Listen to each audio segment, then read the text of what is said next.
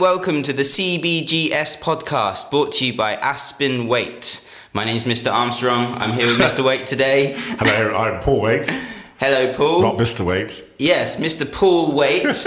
and uh, we're excited today because, um, well, I'm very excited because Hmm. we're in the new podcast um, recording space at the ben Hol- Benjamin Holloway House in Bridgwater. is known as. Lion's House. Lion's House, yes. So, um, yeah, testing the setup today and uh, coming at you live from the podcast studio in Bridgwater. We've just been listening to The Chain by Fleetwood Mac, so we're feeling quite funked up Oh, today. ready people. to roll. so, how are you, Paul?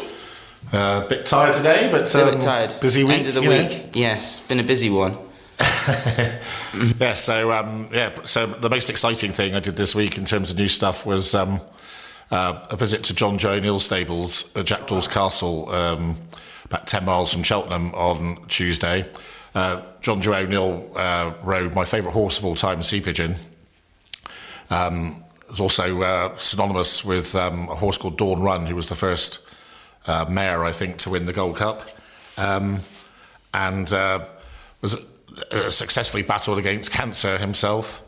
Um, is the uh, first man in history to ride and train a winner on both the flats and the jumps. So uh, meeting him was a bit of a, an honour.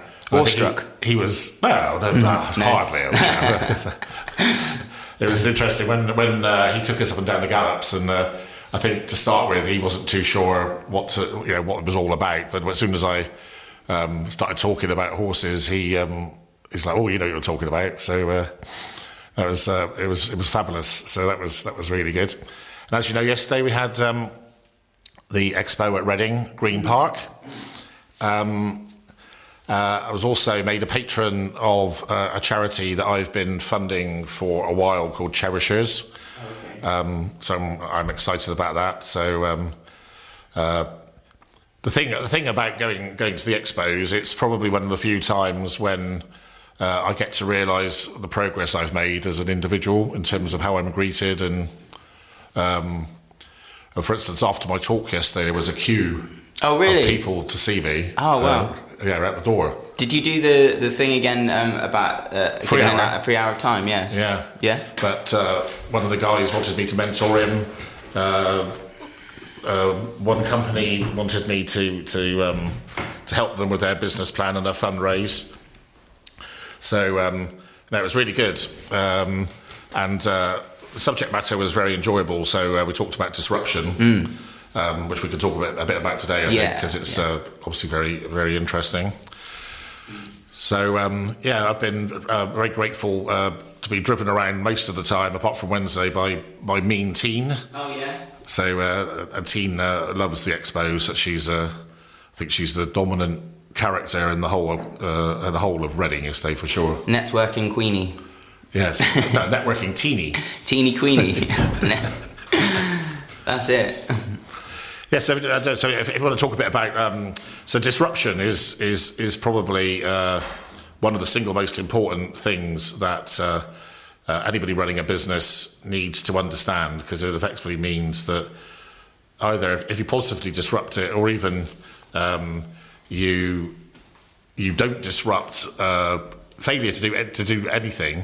Um, I was going to call. So yesterday, my, my talk was called "Disrupt or Be Disrupted," but I, it could have been "Is someone eating your lunch?" Is someone eating your lunch? Do you think that's a cruel title? Oh wow, yeah. Or I said, "Is someone eating your lunch?" Or might they eventually be eating your lunch? Is probably so. Um, one of the one of the things because one of the things we try to do uh, on the show is uh, to make it very topical. So this week uh, we had very sad news that Pizza Express, with its 470 uh, stores or outlets, whatever they're called, uh, across the United Kingdom, um, is, is is in severe financial trouble with 1.2 billion pounds of debt, um, falling sales. Uh, and it's quite interesting looking at it from uh, a, a sort of a marketing disruption point of view. Uh, Pizza Express entered the UK market in 1965 at a time when uh, the, the, the, food offering in the, in the UK was dire. Uh, we we were rightly considered to be almost like the worst food in the world. Very poor choice. didn't have all the Indian restaurants and Chinese restaurants you have today. You know, you wouldn't have. yes, you wouldn't have you know, people like Nando's and Chiquitos and all this sort of stuff. You know, so Pizza Express actually revolutionised food partially in the UK. For instance, they also invested in um, authentic uh, Italian wood burner stoves. Ah, yeah, like the stone bake ovens. Yeah, so ones. the Pizza Express experience was very authentic. Um, and of course, what's what my point was in my talk yesterday was uh, Pizza Express were the disruptors in 1965, and they're in the position they're in because they failed to continue to adapt and innovate. So, a very similar story with Kodak. Kodak were uh, the leading uh, company in the world in the in the photographic industry. Uh, one of their own engineers, ironically, was the first person ever to invent a digital camera.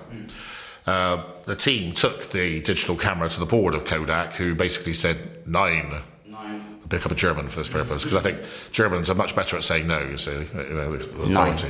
So um, yeah, incredibly, uh, presumably the view was that uh, you know the current market was you know, they dominated the market and they were going to carry on dominate it with what they had. Uh, bad mistake.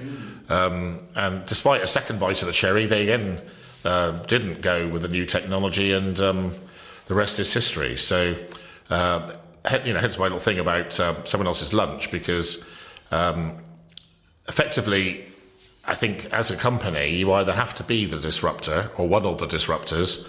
Because if you're not, then somebody will disrupt your market. I don't think it's a case of uh, if, it's simply when. When. When will someone disrupt the market? I You can't just stay still. You No, can't just no, be in the same product. well, that, that's yeah. That's I think we've talked about that in a, in a previous episode. Um, so any business that basically dares to stand still dares to fail. That's, that's one of my sayings. So you can never you, can dynamically stand still as we've as we as we've discussed before.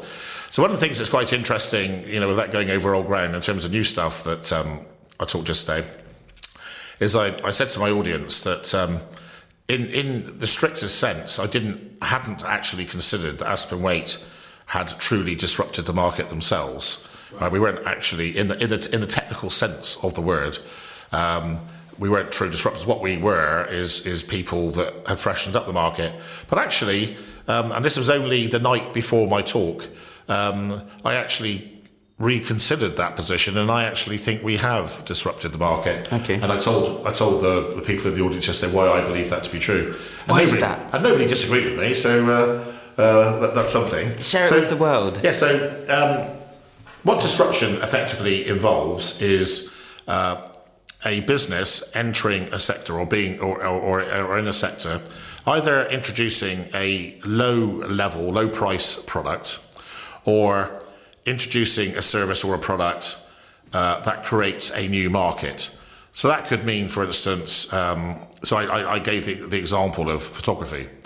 So historically, um, only really the, the, the wealthy and the very big institutions could afford to have uh, really top quality printing and photography.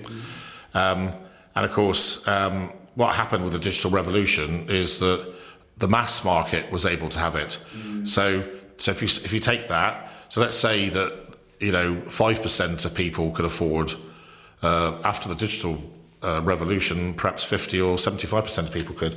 So, hence, therefore, you've got, um, bless you, um, not allowed to sneeze during a live podcast, Drew, you know that. You, you, you, Apologies. Death is preferable to sneezing.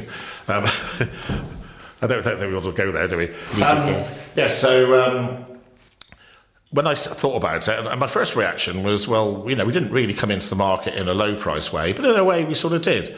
Because, um, you know, when I'm trying to explain to, um, to people what the complete business growth service that we offer is really all about, one of the good ways of trying to explain it, I think, is to say, um, the high quality services that had previously only been available to the market through the top 10 firms uh, are now available to the market because of us.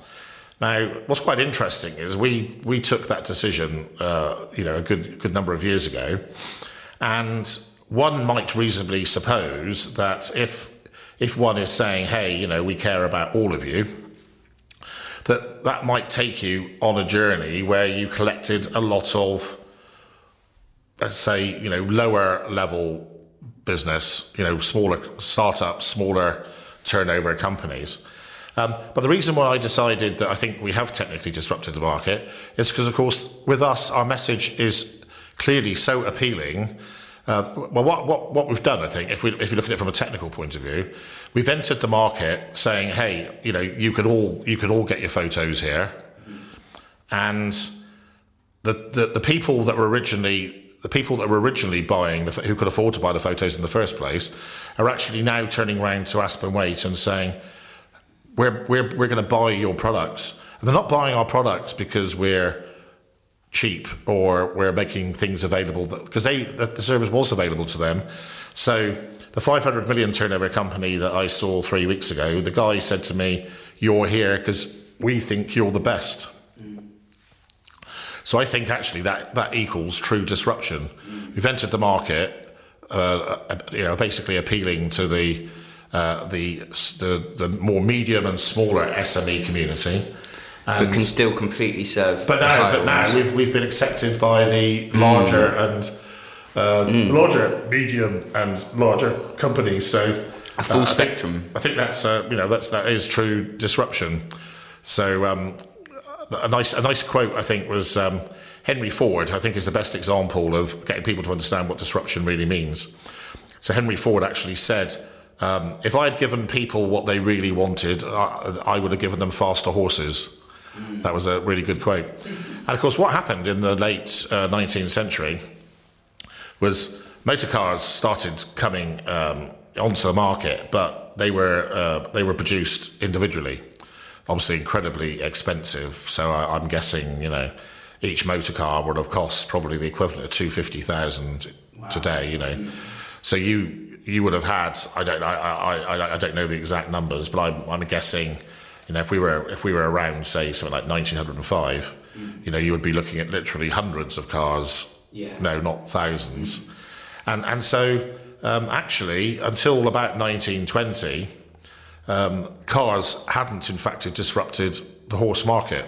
Right. So the market was still dominated by the horse and cart because there weren't enough cars to disrupt it. It took uh, Henry Ford's automated production line to actually create disruption. Mm. So that's, uh, I think that's a good story. That, and of course, um, as I said yesterday, um, you know, is another great Henry Ford comment, which was, "We offer a fantastic choice." Uh, uh the choice is black. Basically, basically you either had a black car or you had nothing, you know, and that was and that that was how it is. So, disruption is uh, an incredibly important part of business. And as I urged my listeners yesterday, I said to the people in the audience, mean, if, if nothing else, I, I, I, asked the people that, that left uh, when they had listened to what I had to say, they would go back to their businesses with a, bit, a little bit of vim and vigour and, and perhaps a, a bit of objectivity look at what they were doing and, and perhaps you know it, it offer a, a, better customer experience and actually really think about what their customers wanted and how you know they, they could go about uh, improving uh, their performance. So one of the things um, uh, that Drew will be very excited about, there was a great success yesterday. Um, ben Eltham, who um, is basically in charge of a TV program called, uh, well, it's an internet internet program called Back of the Net. Um, uh, we've been sponsoring Back of the Net now through uh, my good chum Gary White uh, for quite a while. Actually, it might even be a year because time flies. Nine months, I would think, at least. And um, it's funny how these things are. Um, ben obviously thinks a lot of Gary, and uh, through Gary, when I met Gary last in Reading, uh, Ben came along, and so I met Ben at the end of my meeting with Gary, and we had a good chat. And um, Ben had been listening to our podcasts avidly, and uh, kind enough to say he thought they were very good. But um, he was of the opinion that uh, probably in order for us to get the uh, audience figures that uh, you know the quality of what we do deserves, that um, you know he had a few ideas on that, you know, such as splicing up uh, the, uh, the the podcast and putting out bite-sized chunks out into social media in various ways. So uh, he very kindly attended the, the presentation yesterday. Very, I felt very, it was very professional because uh, Uh, I obviously had all the all the gear all around me with cameras and and all that. Uh, and Ben, I think Ben, well, it was it was lovely yesterday because uh, I went from sort of thinking he was a nice chap to actually getting to see inside Ben, if you like. And what I, what, I think what Ben and I discovered was that we were very similar. So um, he, oh, and of course the other thing as well, we wouldn't know. So um, he's actually comes from a bit of a teaching background, but also um, very much uh, musical, band, uh, and, media, radio. Uh, so I think you know one of the things that's really nice about uh, what's happening with Aspen Waite, with the way we're going, and this is all part of the disruption journey. Now, even doing this podcast is, I would say, was mildly disruptive. Um, and the thing that I've told my, my, my people, which is probably quite uncommon for a chief executive, is you know I, I, I want to invest heavily in making sure that we have the finest state of the art media production and and so having yeah and, and you can't do that without great people. So having Ben join our team is. Um, is you know is all part of the journey. So that's a good example of uh, disrupting. And of course, one of the things that I'm very excited about in the future, in terms of one of my visions for Aspen Waite, is that. So let's take Drew for instance. I see Drew in the future being uh, being a seriously respected figure in the musical industry, where we're mentoring um, lots of bands throughout the country, people we feel have talent that need a bit of help to get them to where they're going to. So that's um, I'd like us to have our own record label. We'll be producing uh, music for people. But on a wider level and a more mainstream level, um, we want to be a production company. So we effectively want uh, you listeners with your own businesses, we want to be able to help you make videos mm. and podcasts mm. and things like that. So that's. Uh, that's very much where the future lies for us, Mr. Armstrong. That's it. And it's like the power of bringing those things like media um, and technologies that are actually available to like the wider public now, like into your business and like internally. That gives you um, a much bigger, um, you know, power over what you can do as a company. I think, especially with your marketing and. Yeah, absolutely. Mm. So um, yeah, that's, that's probably um, Aspen Waite's we're all brought up to date. Uh, I did also meet an exceptional lady yesterday called um, Oksana Artyomenko, who um, I'm very hopeful um, will be joining forces with us in a full time capacity. Um, Oksana and her husband are both uh, highly qualified cardiologists.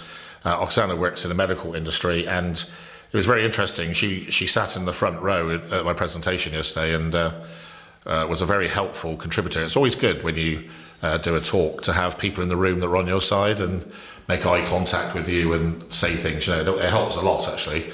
So I know a lot of people are terrified about doing public speaking. Oh yes, it Me. really it really helps to have somebody on your side mm, in the mm, room. Mm, mm. Um, and at the questions and answers yesterday, which is also very good. So the questions and answers went on for about ten minutes after oh, my nice. talk, I would think. And Oksana was uh, telling us, says one of the things she's doing uh, she's actually working with a team that has created the molecular structure necessary to cure cancer. Oh, wow. Uh, so uh, they've actually created the molecules, and now they have to do clinical trials to to effectively um, make it a realistic full cancer prevention treatment. So, so you know, uh, another another real example that Aspen Waite really are at the forefront of uh, cutting edge technology uh, and uh, this this will this will only uh, increase. So my interest in Oksana, apart from uh, having a remarkable brain, is the fact that. Um, you know, working with, with her will give us serious credibility in the musical, the medical musical, in the medical uh, industry. Um, you know, across all sectors, and it's something that um, uh, we're we're highly interested in. And of course, my chum Darren Horn, who is in China at the moment with um, Gareth of uh, the Celtic Miner, um, he, he, he's seeing an awful lot of interest from the Chinese in uh, medical innovation in the UK. So uh, yesterday was a, a, a, big day for Paul. Uh, so he went home feeling quite pleased with himself uh, in a number of, in a number of ways actually. So it's pretty good. Um, looking uh, further afield, so um, a few things at the moment that are um, seriously annoying me. Um, so uh, I know that some some of you don't think we should be political on this show, but I, I, think you know you only have one life. So I would like to record my extreme disgust at Turkey invading uh, Syria and fighting against the Kurds. Uh, one of the things that I cannot abide in, in life is hypocrisy. And of course, we hear all this stuff about the Palestinians, who at least have their own area. Uh, we have the Kurds, um, who historically and currently are a remarkable, resilient, and brave race who are on our side, who probably single handedly defeated ISIS, you know, in, in conjunction with the US in particular. Uh, the US then dump on them by pulling out all their troops, and then we just sit, sit by and watch Turkey invade their towns and displace thousands of children and women. Sucks. Sorry, world, sucks. Yeah. Do something about it. Um, it looks uh, incredibly last night that something might finally be moving in Brexit land. Um, I, I, had come to a rather cynical conclusion that uh, effectively the establishment had won and, and ground us down, and that we probably were now in a situation where it was either no Brexit or no deal. But uh, there does now seem at least uh, a, a, ray of hope uh, that a deal will be struck. But um, uh, if it doesn't, I think there's going to be an awful lot of trouble. So one of the things we um, we were going to talk about today um, was was actually democracy. So um, did you get a chance to read to see that video about? Um, yes, from Aristotle about, in the end, you know. Yes, yes, Socrates. Socrates, sorry, yeah. Yeah, so um, that was a that was a very interesting point. So um, Greece, uh, ancient Greece, the Athens home, in particular, yeah. Yeah, and the home of philosophy and democracy. Uh, and one of its biggest philosophers, Socrates, was actually um, not really an advocate of democracy. Well, totally opposite. Yeah, yeah he, he he thought it was a he thought it was a bad idea. Mm. Um, likened it to a to a to a ship being sailed. Like, uh, um, would you would you would you choose common folk to sail the ship, or, or would it be um, you know professional experienced captain? Experienced yeah. captain, you know. Um, so why should it be any different uh, for a country? And it's it's quite an interesting point, really. Um, yeah, what, what, what would you think about that? That's interesting. So, um, um, demos means basically the people. So, democracy is is basically where the people, uh, in, in, its strictest form, is the people coming together to run to run the country themselves. Yes. What we have in the UK, and this is very very important to understand this in terms of the current constitutional crisis, because it is a crisis, a huge crisis. Representative we have a representative democracy. So what that what does that mean? That means that the people have chosen a small group of people to represent them. So obviously, in our um, constituency, which I think is called Sedgemoor, um, we have uh, Ian Liddell-Grainger. Uh, and, and, and, our, and our constituency probably has, I don't know, 60,000 voters, I'm guessing, mm. something like that, you know. Um, and the people of Sedgemoor obviously, to some extent, trust Liddell-Grainger to represent us. Uh, and, and, to some extent, he has a responsibility uh, to represent all his constituents, regardless of whether they're Tories or Liberal Democrats. Uh, there being very few Labour supporters, it has to be said, in Somerset. Mm-hmm. Um, so uh, that, that is actually quite important. And for instance, you know, last week uh, we solicited uh, the opinions of all of our colleagues in Aspen Waite as to what they thought about democracy.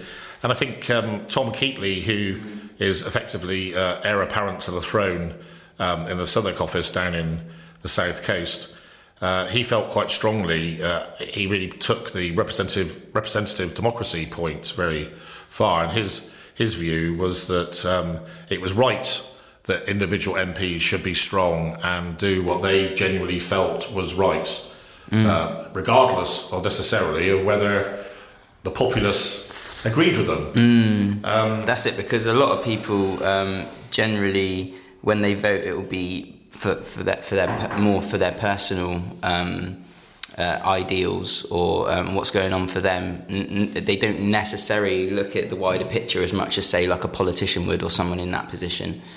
Um, so yeah, well, they could make the, wrong decision. That, that, that, you know, you get into dangerous territory there. Then, in my opinion, I mean, you know, there is there is um, an argument. There is an argument. you could make a very powerful argument for saying, for instance, that only people who reach a certain level of mm. understanding should be able to vote. Mm. Um, but then where does that go? You know, you you then you know it's like having an eleven plus for adults and saying, well, you're too stupid to vote or whatever. And of course, one of the things which is quite galling um, for, is is is, is uh, the patronisation that takes place all the time um, for people who voted for Brexit, being told that Brexiteers didn't know what they were voting for. They're all uh, highly ignorant and stupid. And, There's, there, I think there's an know. element of truth in that. Um, like, oh, not not that everyone's stupid, but like um, that people didn't see the the uh, the big picture at the time. Some some people who voted wouldn't have looked at it in, in such a way Well, I as think that other works people. both ways. Yeah, definitely. I mean, I, I, I had a meeting this week with um, my longest-standing R and D client, and he said to me that he had voted Remain, as had most of his friends, but he was now going to vote to leave, not because he thinks economically that's the best, but he is appalled by what he considers to be a breach of democracy. Mm. And I think that's a, a, an opinion shared by quite a, a reasonable-sized minority. So would why say. would that why would that be? Would you think like what kind of Well, because of the because of the behaviour of Parliament. Mm. There's no doubt that a, section of society is doing everything it can, including throwing money at the High Court, uh, to stop the, Brexit happening, and and they come out with such convenient. Um, you know, I think I think you know one of the, one of the thi- yeah, one of the things which is something I think people need to bear in mind is I I, I, I- I really don't understand uh, the behaviour of the EU because it seems to me as somebody who uh, struggled for a long time to decide you know who I was going to vote which way I was going to vote in the referendum and I started out as a Remainer very much on the grounds of economics Okay. so my economic opinion was that, on balance, voting to stay in was better. I ended up changing my view not because of economics, but because of freedom. Mm-hmm. So my final website entry was called "What Price Freedom." Mm-hmm. So I basically said uh, I thought that the, the economy may be three percent worse off in the medium term, but I was happy to pay that because I didn't want to be part of a federal Europe. And, and I've always, because of the way that my father brought me up, I've always felt that we as a nation betrayed the Commonwealth. And so I, I, I want to be I want to be doing business with the Australians and the Canadians and the New Zealanders and, and even the Yanks. Rekindled the Commonwealth. Yeah. I mean, the Commonwealth is, is still a you know, a highly powerful organisation. You know, you've got um, you've got a number of countries in recent years that have joined the Commonwealth that were never a colony. Mozambique being a good example. Uh, so you've actually got colonies. So Mozambique was a I don't know if it's Portugal or France. So um, I, was struggling with that one. So no doubt someone will, will point out to me later. But whichever uh, whichever of the two it was, uh, Mozambique is now in the um, in the Commonwealth. So. Um, you know, the Commonwealth is a serious uh, organisation. You know, it, it represents something like one third of the world's population. So it's a you know it's a bit a bit bit silly for people to say that we're too small to um, to stand on our own two feet as the fifth biggest economy in the world, which is makes you wonder how um, how small countries. Take somewhere like Norway, for instance, that we discussed two weeks ago, um, comes up very very highly as possibly the best best country to live in in the world. Um, well, they seem to do pretty well uh, not being in the EU, don't they? So. So I think democracy is a very interesting point. I think, um, you know, I think Tom's point, uh, you know, that that you know it is a representative representative democracy, and therefore um, it's not necessarily wrong that uh, the majority of Parliament want to stay in when the referendum result was the other way around. I think where, to me, there is a blatant disregard for democracy would be for people like um, Anna Soubry and Sarah Wollaston would be two very good examples. So uh, you've got both these ladies uh, were prominent Conservative Party MPs, um, stood on the stood in the last election on the Tory um, Tory Promise manifesto, which included uh, making sure we left Brexit 100% no, whatever. And in Sarah Wollaston's case, she even signed um, she even signed an agreement saying that if she was to ever leave the Tory party, that she would hold a by-election. And has she? So we now have a situation where the people in Devon, North Devon, I think it is, uh, that she's the MP for, who are overwhelmingly Brexiteers, overwhelmingly, something like 60% of her constituents voted to leave.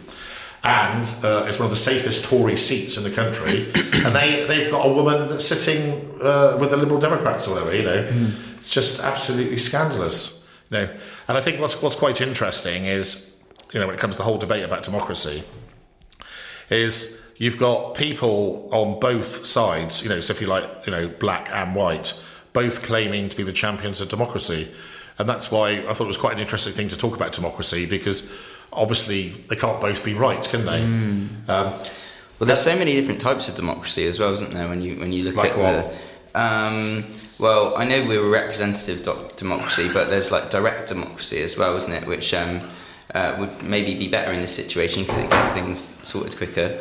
What's your understanding of a direct democracy? So, um, representative democracy is uh, we have the representatives, uh, political representatives in in um, representing us. Whereas Yeah. direct, it com- the decision comes straight from the populace, from the people.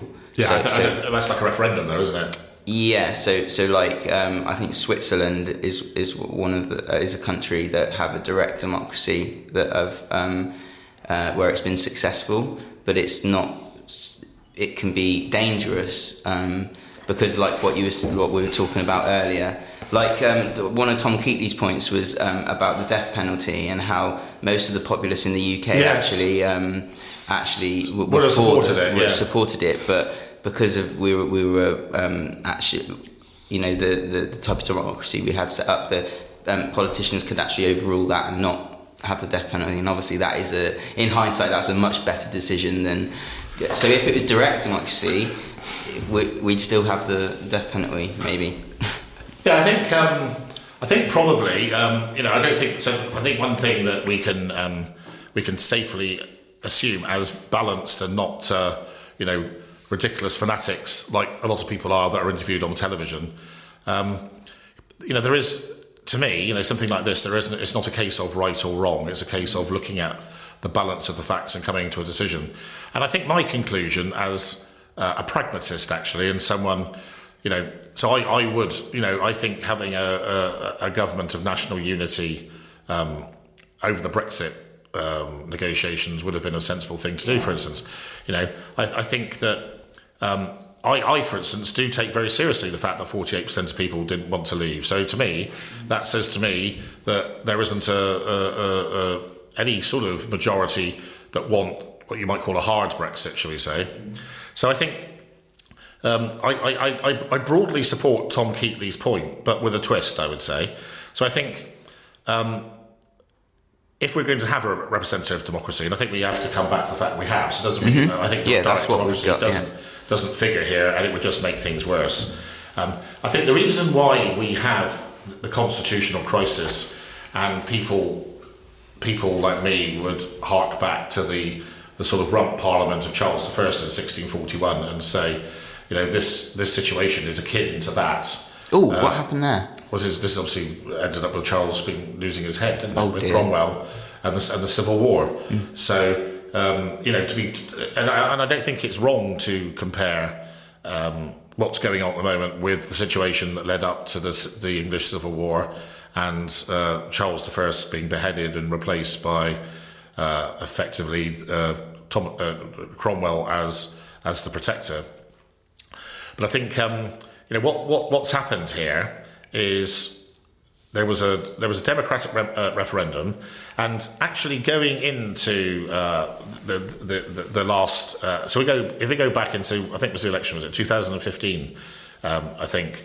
Um, and the Tories actually had a clear majority, and then Theresa May in 2017 very opportunistically thought that by calling uh, a, a snap election, that the Tories would actually be able to increase their majority. But in fact, it was a disaster because uh, the Tories then lost their majority. So that actually is the single, in my opinion, that is the single biggest reason why we now have the current fiasco.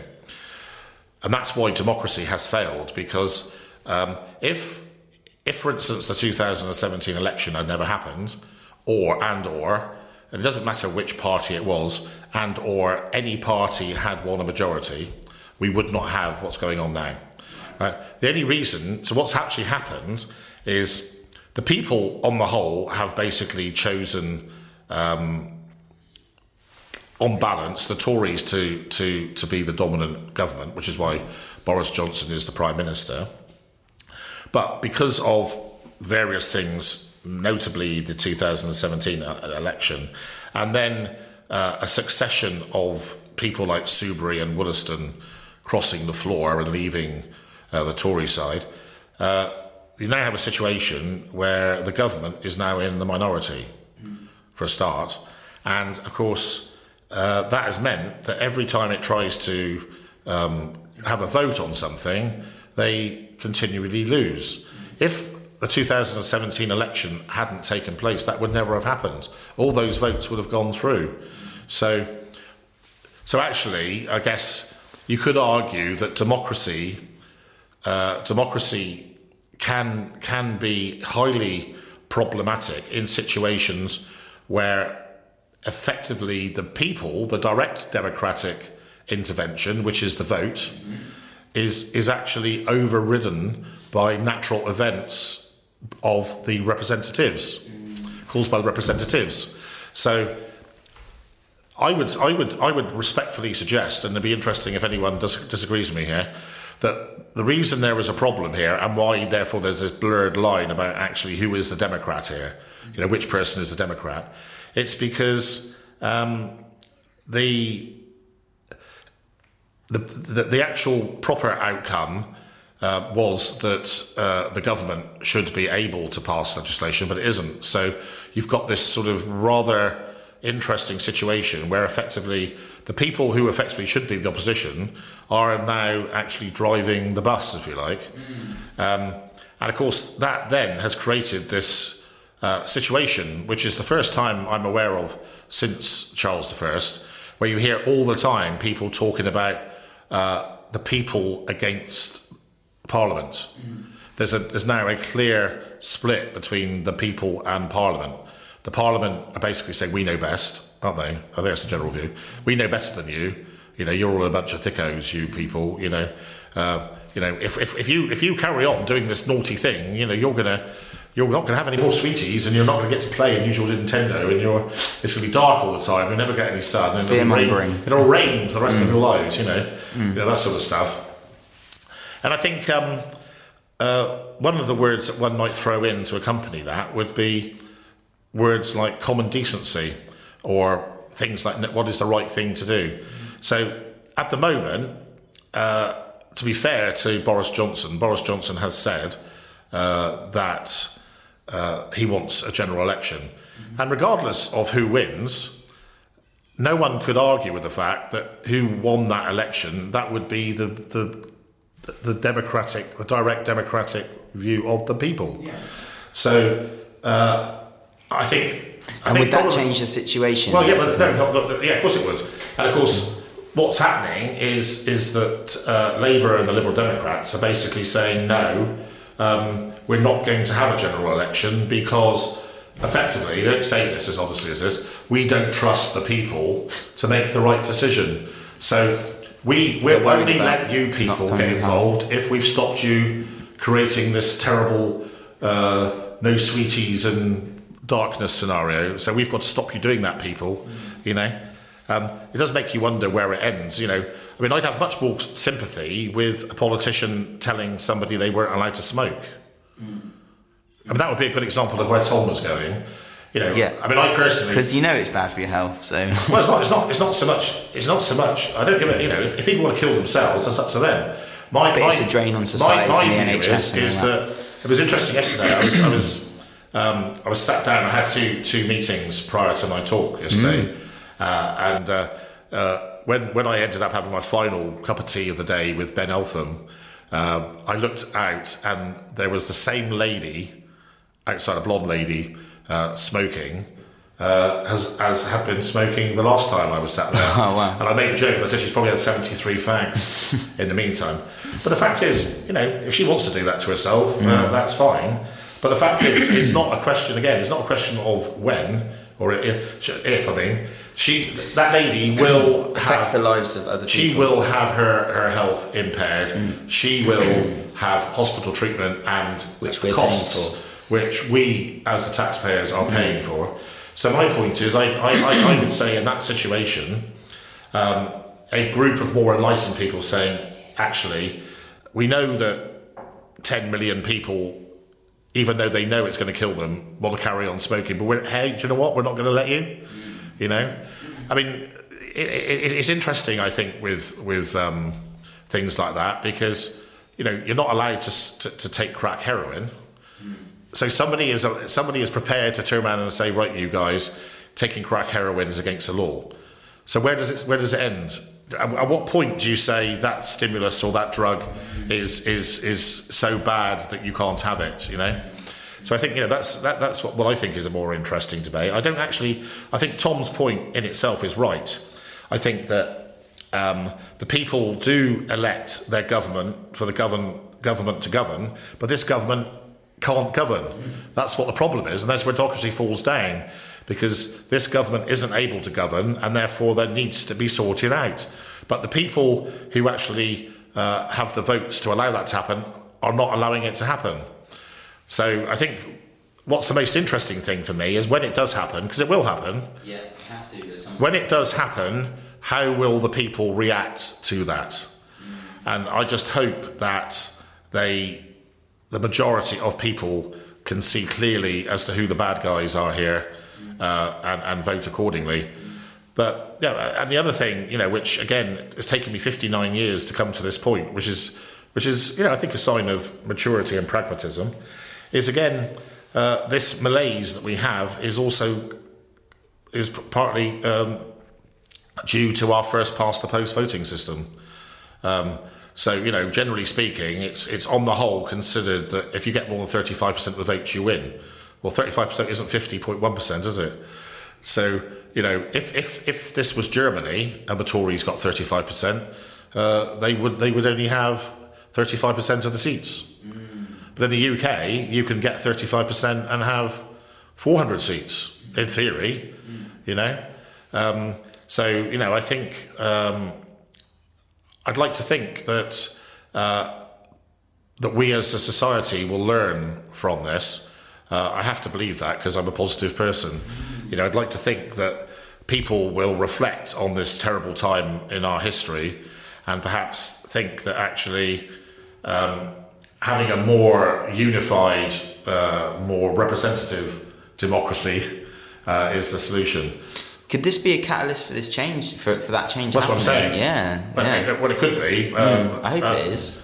I suspect the opposite is true in the short term. in in the short term. But when do you think a, an election um, December. might happen? That's, mm. think it will. Yeah. Oh well. Mm-hmm. Yes, I think yeah. So, so again, you know, um, you know, I think it's very important on, on our on our show that we we freely talk about um, uh, current events and things which are, are, are very relevant. And of course, the other thing that gets um, very overplayed in all this Brexit stuff is uh, this hyperbole in the media that it's so awful for business. But I keep coming back to a point I've made continuously, which is only something like one in 12 businesses trade with the EU anyway. Mm. So, um, you know, it really isn't uh, that situation. And that's not to say that, um, uh, you know, that, that I would I would agree, as I said earlier, that that leaving the EU, certainly in the short to medium term, is likely to see a contraction in our economy. Um, but you know, but the um, so I think Drew has just been fined five million pounds for having his phone on during a live podcast. So uh, at least it shows it's live, I suppose. Yeah.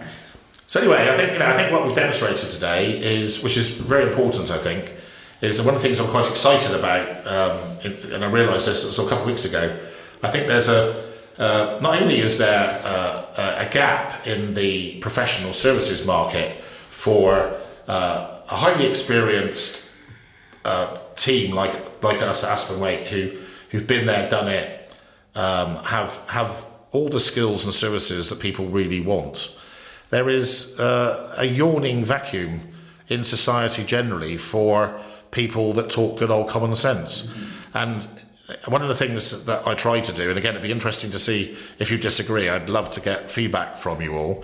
You know, I, I, I try very hard never to say anything live, which is which is in any way biased or rep- unrepresentative, mm-hmm. uh, and that's why you know if you read anything that I ever said pre-Brexit vote, it's very balanced. You know, so you know, I, I, I clearly I clearly made my decision on the basis of of a free country. Mm. You know. Um, you know, and I, and, I, and I think you know where sometimes the remaining people uh, go with this is they sort of make out that people didn't really know the facts, but um, the fact is is that no one knows the facts mm. um, because no country has ever left the EU before. There is no mm. empirical evidence for anyone to study to say this is what is going to happen. It's just educated it, speculation. Yeah, and you know the fact is that um, so you know uh, just a small example. So I am, as you know, by um, academic discipline an economist, and it is true to say, with no exceptions actually, and I'm not saying I might have got lucky a bit, not once, not once in my life since I've owned a house, which is since, since 1984, have I called the market wrong.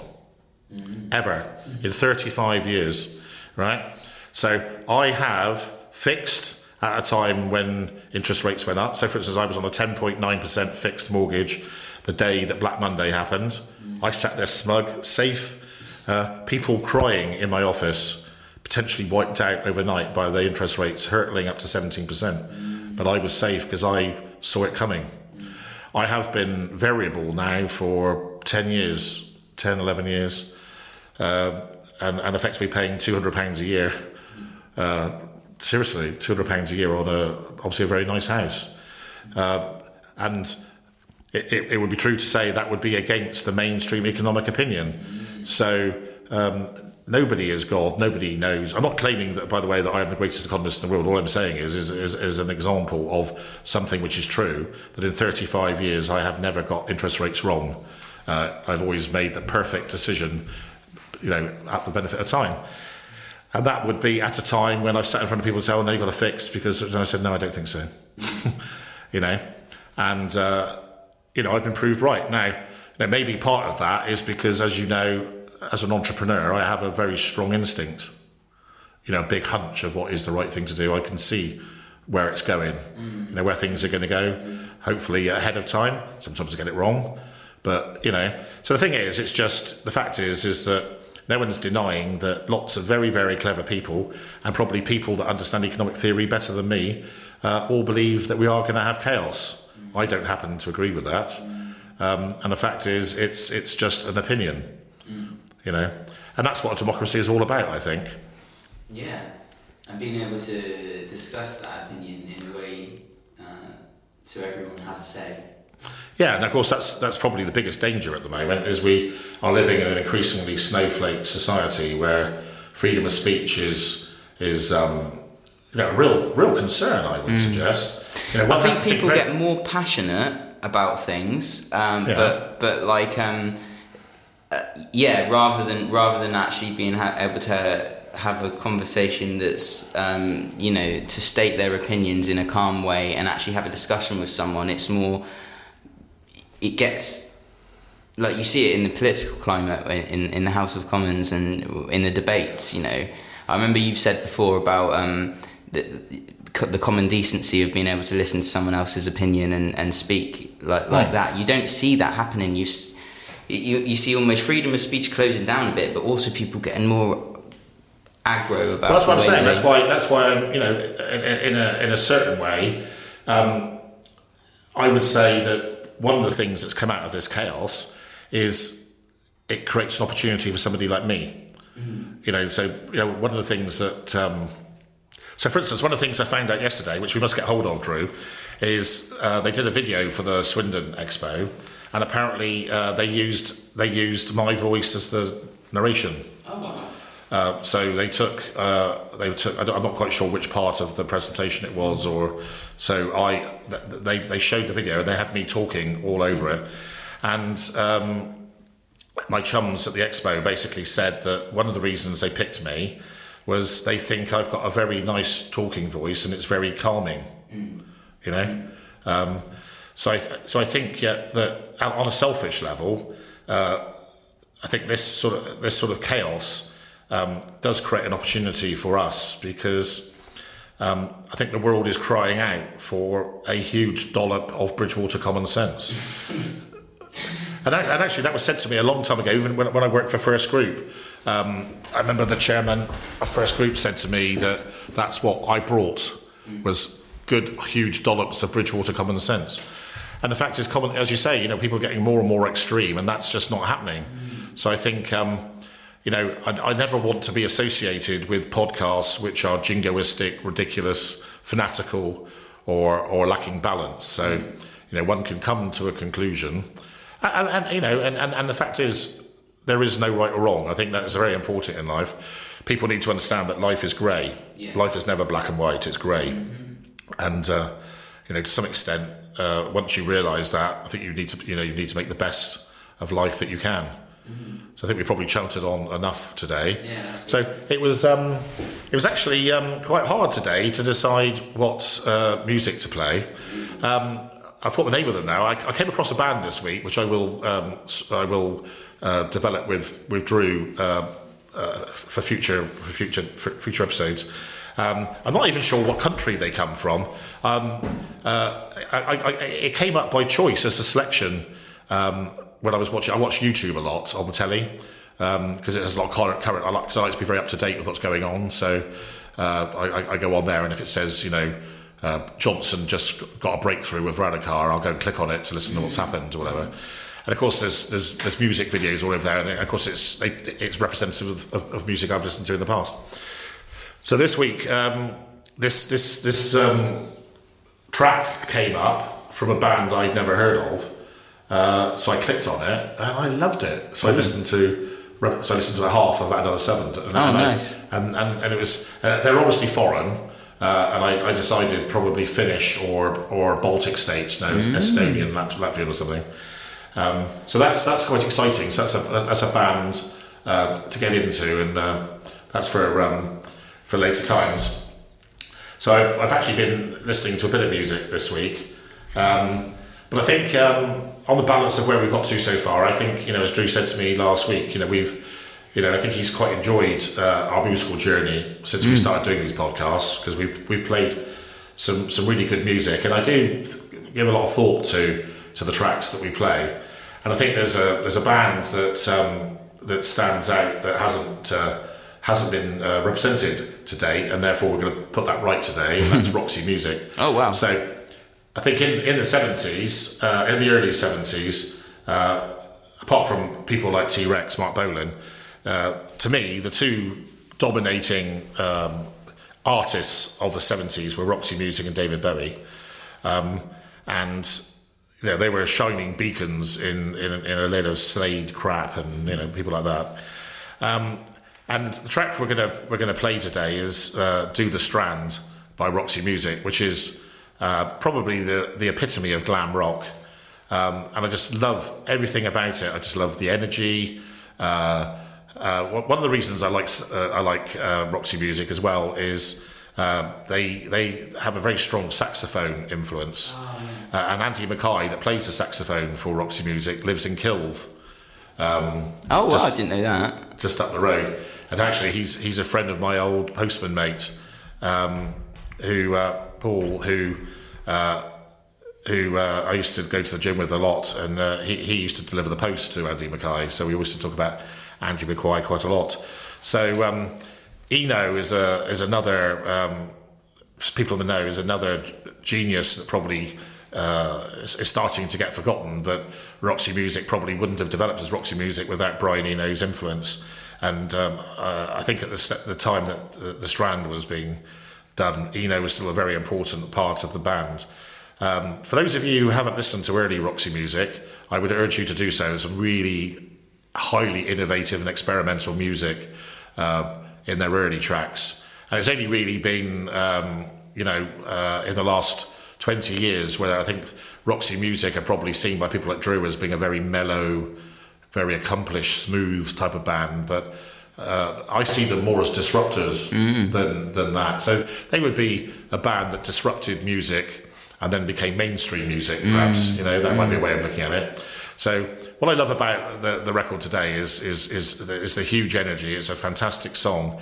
And, and the lyrics, so laissez faire le strand, do the Stransky. Mm-hmm. Rhododendron is a nice flower. Well, we are just a fantastic lyric. So, anyway, enough of me today. So, uh, we're going to leave you with the fantastic Roxy music playing The Strand. The Strand.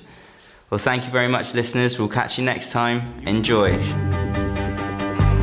A fabulous creation.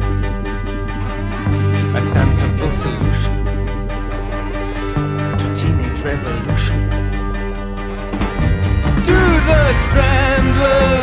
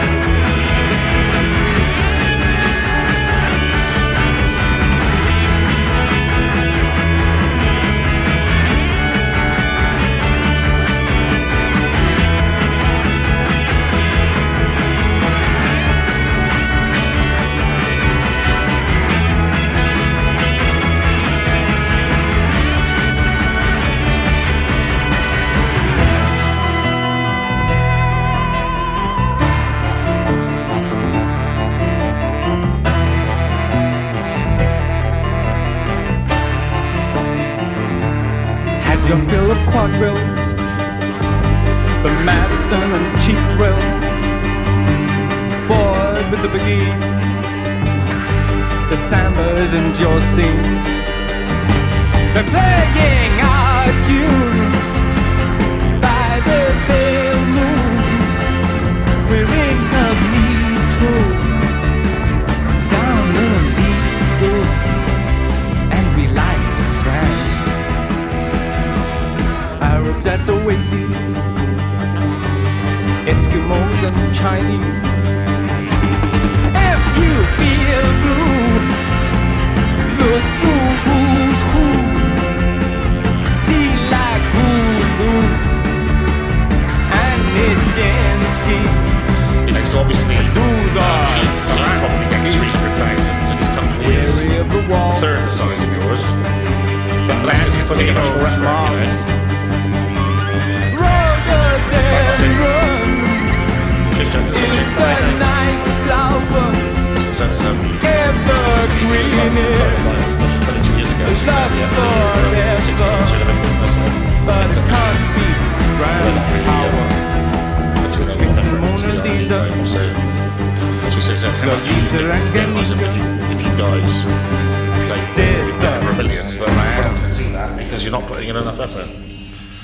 we're probably going to get 300,000. Uh-huh. It's still not bad, is it?